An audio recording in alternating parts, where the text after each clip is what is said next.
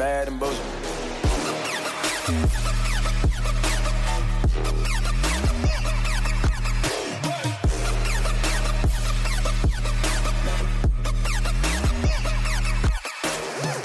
Welcome to the Bad and Bitchy podcast. I'm Erin. I'm Erica.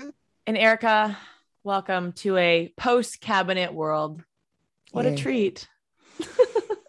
Eric and I were busy this past week with cabinet shenanigans. We both wrote columns. Mine was in the Globe and Mail about the woman of color in cabinet, of which there are four of 38. And Erica wrote about Greg Fergus, MP for Hull Aylmer.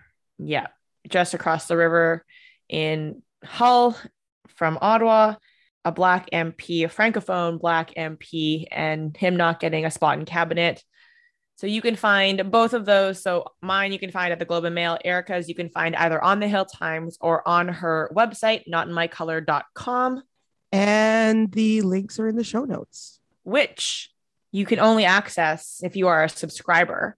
And so make sure you become a subscriber at badbitchypodcast.substack.com. We tweet out the link really often. So that's probably the best way to find it.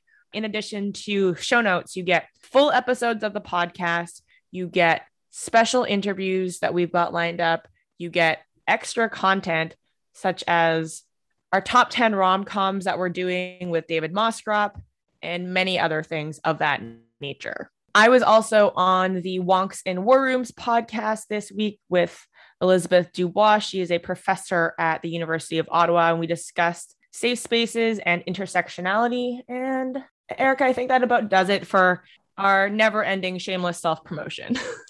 Actually, no. oh, right. One more. One more.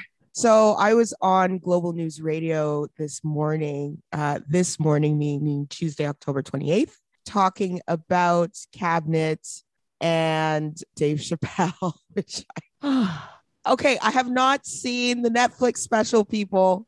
That's what I want to preface that with. So that link will be in show notes too. So that's and you have a piece out with Refinery 29. And let us not forget that my birthday is Monday, November 1st, which is the day that this podcast will come out. So get into her mentions and wish her a happy birthday, is really what she's saying. It's nice to be recognized. so, Erica, today we're going to be discussing any other last cabinet thoughts. We're going to be talking about some things happening with the Ontario government in terms of labor. And then we're going to change gears a little bit and go to Meghan and Harry. First, I want to get to see if there are any outstanding things you'd like to say about cabinet now that the dust is kind of settled from the initial announcement. that cabinet is white. Yes. It is so white. so white, like translucent. Like Yeah. wear wear a lot of fucking sunscreen white. Yeah, yeah, yeah, yeah. Like, Real blonde. yeah. it's disturbing. Okay. It's disturbing. Just seeing the pic their pictures side by side, it is disturbing. And I feel like this is just an example of this country going one step back, not because the people are one step back, but because our political masters are just so they're literally ignoring us at this point. They're just doing their own thing and doing what they want to do. Well, and that I think I kind of said that during the election too. I had been on the party's websites and kind of scrolled through the lists of candidates. And I didn't really feel as though I was being represented by most of the candidates being offered by most of the parties, or actually all of the parties. yeah it's horrendous actually i Mhm. didn't i didn't see myself at all and i guess what's so mystifying to me is just the disconnect that's happening and that as much as media talks about the increasing polarization i i just find that um that there's an increasing polarization between like the political class and Mhm. just civil society Yeah. Is and it I think this cabinet is just reflective of that. is it civil society as in quote unquote normals or civil society versus people like you and I who are very engaged and bordering on activist? Well, I was thinking about something more general, like both. You Mhm. know, I mean, nobody's gonna listen. Nobody listens to activists apparently. So No. even though it's activists who are like literally like ahead of the curve, Mm-hmm. you know, Mm-hmm. where would climate change be without activism? Where would well, where is it now? Sorry, as Trudeau uh, is flying to COP26, the climate change meeting amongst nations, so they can you know dick around with targets that they'll Mhm. never reach anyway Mm-hmm. so yeah i think i think that activism is an important way to inform those equities those inequities that we are talking about and that we see. And this is the problem like the pandemic just blew open all these inequities and i feel like nobody's talking about them mm-hmm. anymore. Like it's like they were a fad and now nobody's talking about it. So it's okay. Everything's fine. Is this everything's fine mentality that is killing me in this country because it's not. Like david said it's getting worse it's just all getting worse. I was talking to my mom yesterday. We were talking about like basically how how i got to this podcast and writing. Mhm. we're just talking about the journey and you know just reminiscing and stuff. And she said yeah i didn't know that you would take off like this. And i said neither did i. And i said well what happened was in 2015 everything was fine and Mhm. our views were not welcome. And then trump happened Mm. and t- since 2016 every year has become progressively worse. Like it's been a downward slide since 2016 so basically it's just that the world caught up with with us. And Yeah. that's what happens with activism is that eventually the world catches up with the right activists. When i say the right activists i don't mean those ppc motherfuckers. I have a thing there's this like i have this tic when I hear about right wing quote activism, it's just I don't know. It's What are you what are you advocating for? The status quo? Because that's not activism. exactly, and I I don't like when media calls them activists or No. advocates Being a protester does not make you an, an activist. or an advocate for anything. I'm just saying that for people whose job it is to write, they should be interrogating language a little bit more. Just Yeah. an idea. Yeah.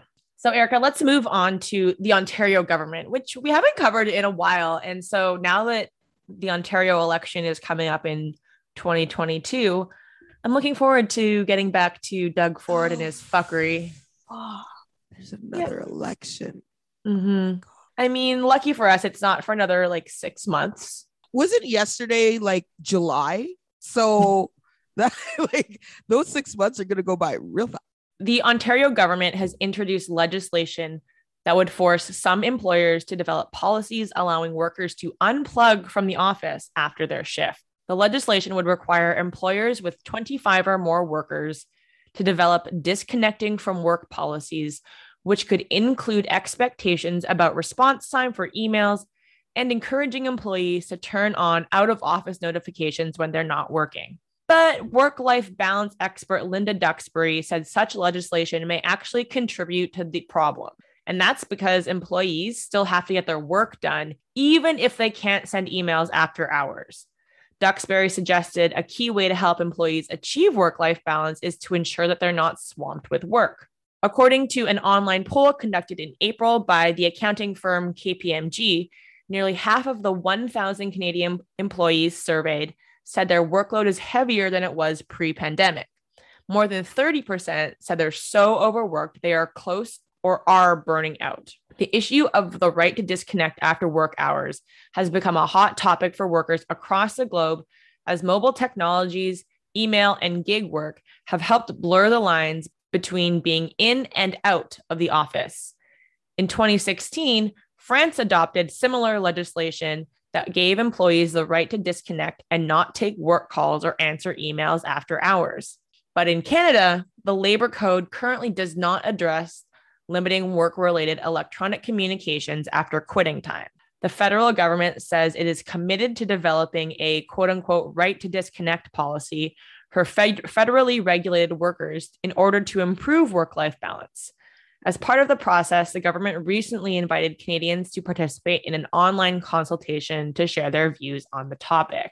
So, Erica, I have a lot of complicated feelings about this. What are your thoughts?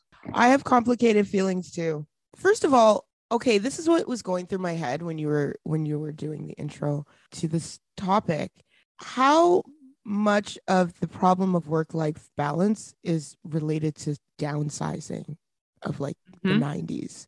Mm-hmm. you know and with downsizing the ratio of labor to capital went down right so companies invested more in capital stock than they did in expanding the labor force or sorry their particular labor force for example the public service did that during stephen harper's time Mm-hmm.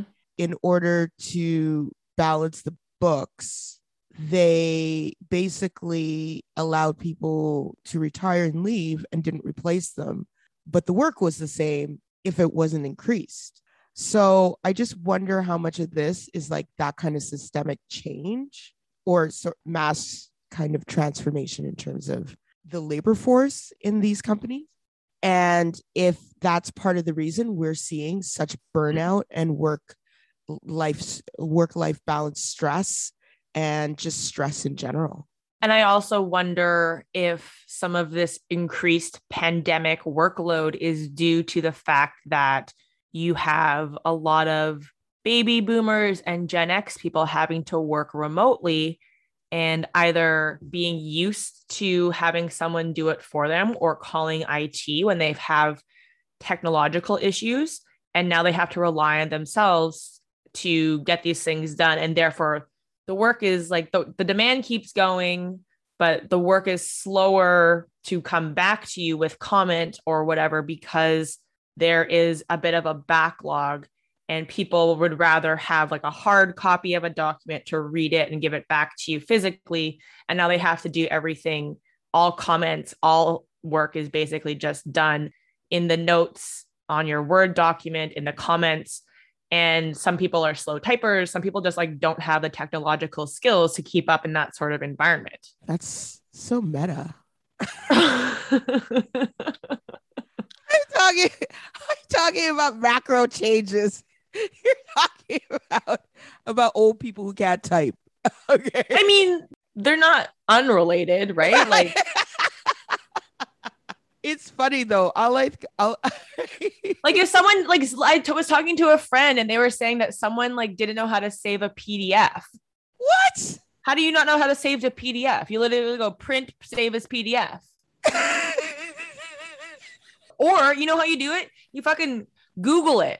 Oh my gosh. i can do I- I, can do my own home repairs by fucking searching it on youtube. I'm sure you can figure out how to save a pdf Why are you so bad though? it's it's true though. Wasn't it wasn't it like one of Trump's advisors who was it Paul Manafort was was couldn't figure out the cloud?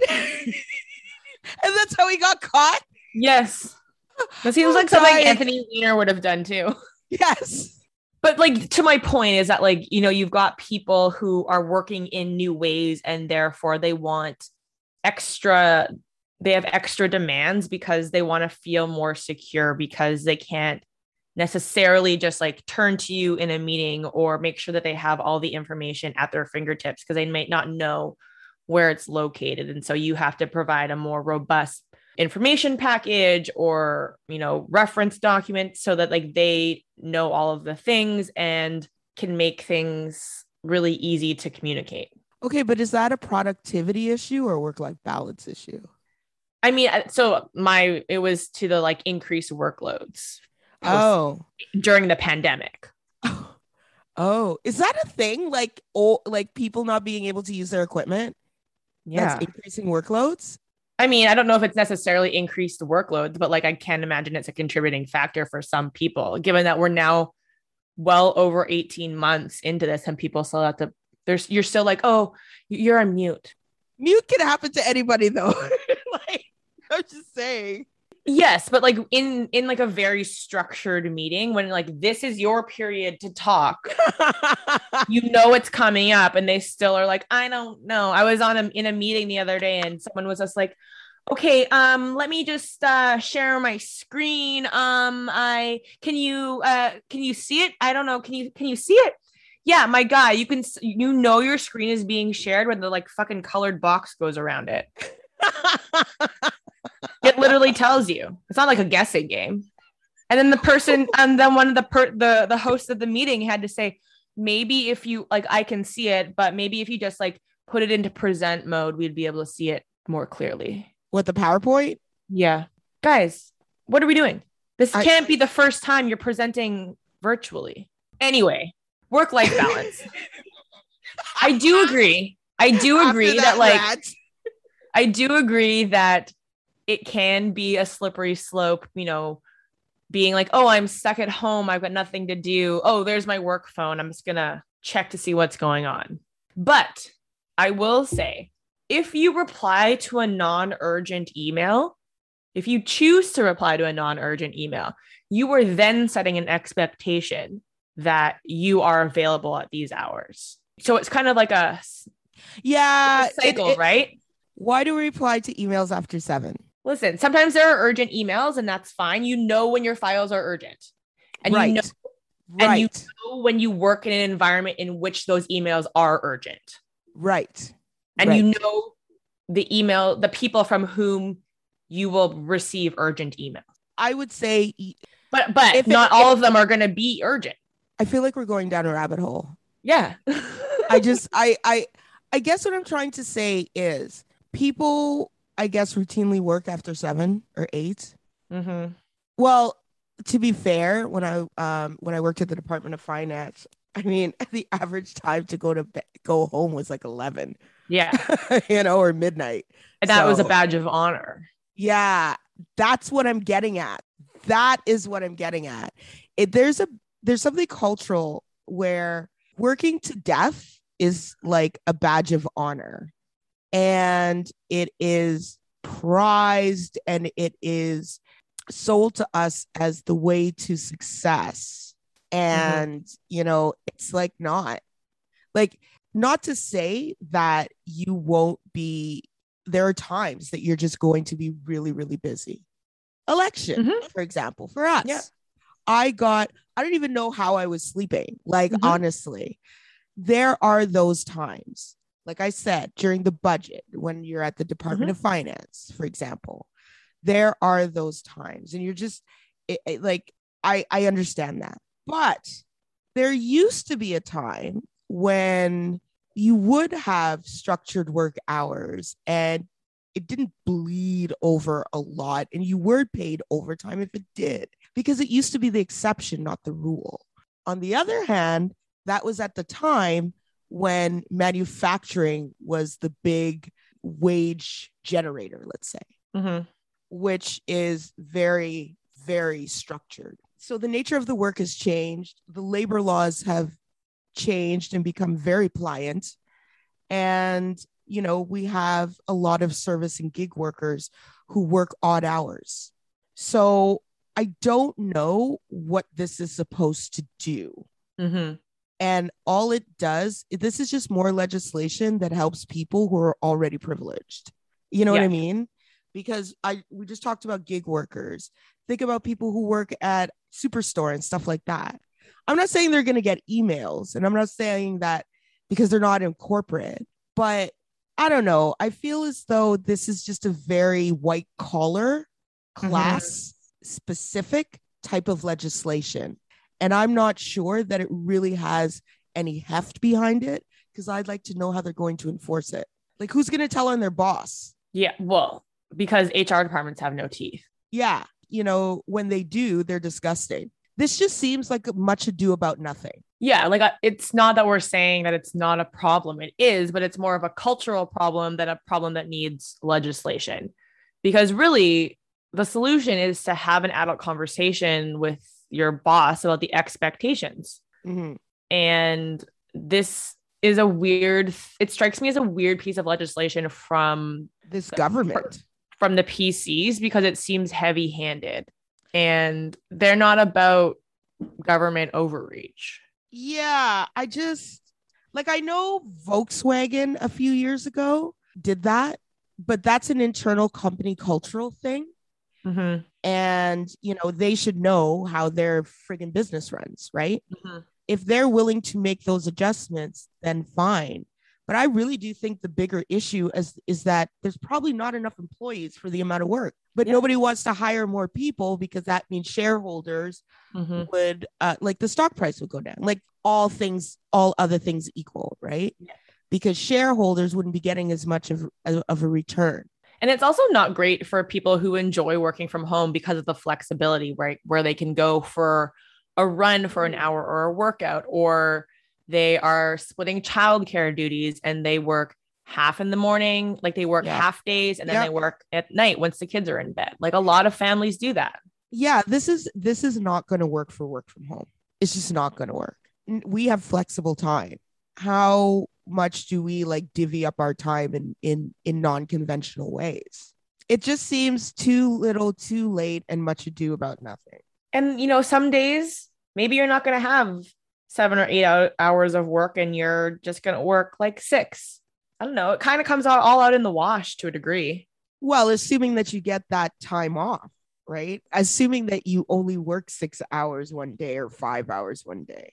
Mhm. Otherwise, then it doesn't. So I, I don't know. I think um I think this is a waste of legislation. Wake me up when there's something important.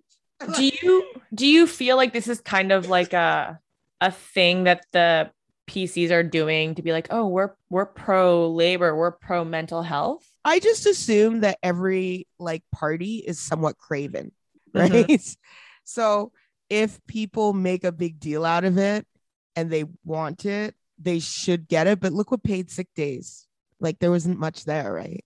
Yeah, not well until until well into the pandemic. Exactly. And had there not been a pandemic and such popular support, we wouldn't have got it.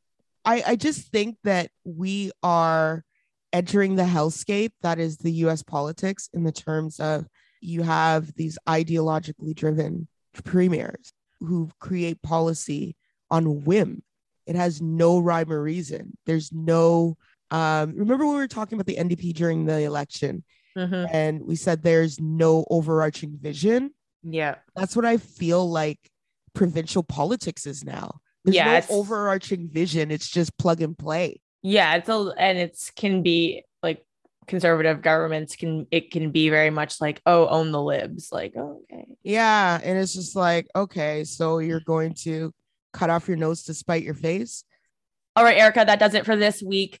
We will be back next week, obviously. So make sure you are subscribed, badbitchypodcast.substack.com, so you can become a free subscriber where you can get our free newsletter that has things you should read, things that we've been up to, maybe special event announcements, that sort of thing. And then you also get the full episode of the podcast because just a reminder, right now you are listening to a truncated short version of the full podcast. You are definitely missing some content. So make sure you become a subscriber. You're missing Harry and Meghan. You're missing Harry and Meghan. Actually, it was a really fun conversation. It was. We hadn't talked about tech in a while, and I was really into I want to do more tech. So, like I said, we'll be back next week. In the meantime, Erica, have a great pre birthday weekend. Thank you. Bye. Bye.